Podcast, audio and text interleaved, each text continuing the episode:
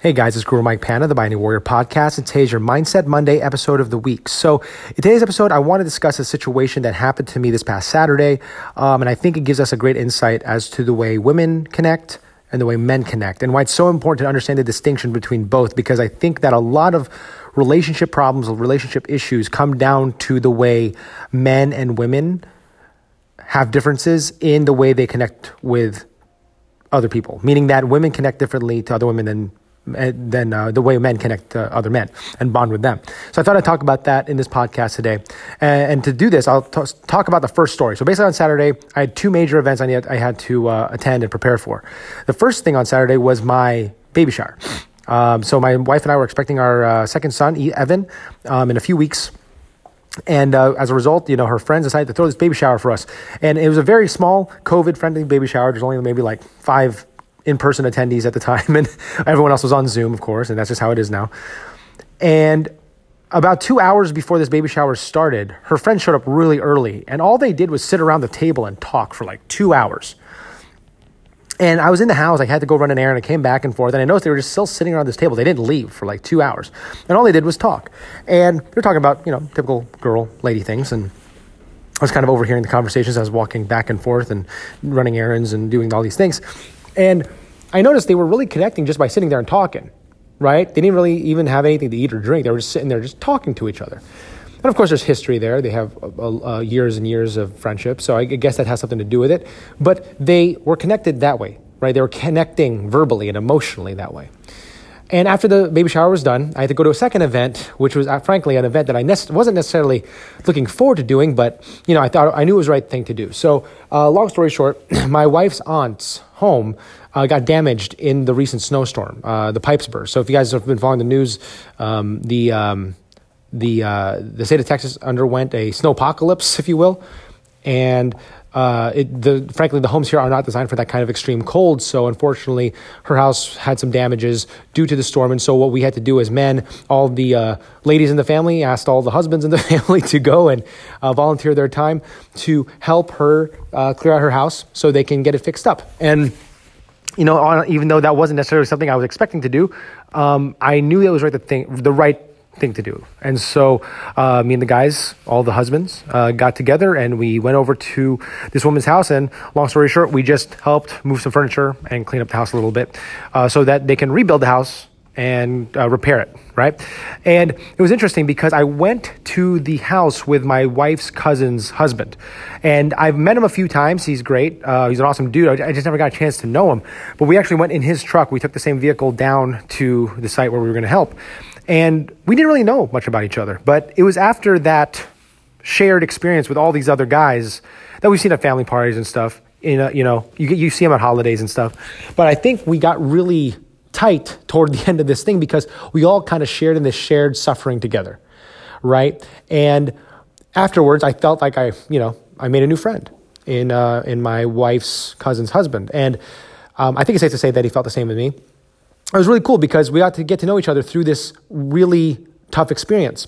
And I think that's important to know because women and men connect differently. And I, again, a lot of the issues I see in relationships, you know, when students come to me for relationship advice, by the way, I'm not a counselor or anything, but sometimes they come to me with questions about relationships. And um, I think it usually comes down to just communication and how men communicate versus the way women communicate. And the way men feel like they're bonding with someone versus the way a woman bonds with someone else.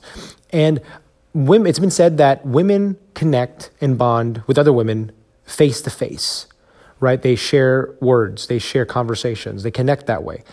Men, however, it's been said, bond shoulder to shoulder, meaning that they're facing a common enemy, they're facing a common mission. And when, even if, it, especially the harder the mission, the harder the, the enemy, the harder the the uh, the the uh, situation they find themselves in, men connect in those difficult times. And so, even though this situation of cleaning up this house and helping fix it up was difficult and tiring and time consuming, it brought us closer together, I feel. And I think that's really important to know. And so, a lot of the times when I, you know, even in my marriage with my wife, when we have arguments, I realize the way she communicates is completely different the way I communicate. The things that I want to do are different than the things she wants to do. And sometimes, actually, in the beginning, this used to cause a lot of conflict. But now I think we both recognize that we love each other and we're equal in dignity, but we are different people, right? And that's not a, that's not that's not a bad thing. And so I think it's important to know that, especially also if you raise children or you're a teacher in the education field and you work with boys and girls, the way boys connect and communicate and bond is far different than the way women communicate and bond. And it's not better or worse, it's just different. And it's important to understand if you want to have influence over a male student and inspire and empower a male student, that's going to be a far different level of empowerment and different methodology than you would with a female student, right? And I know this. I'm actually recording this in my uh, classroom right now. It's after school, and I'm just kind of hanging out here recording this podcast.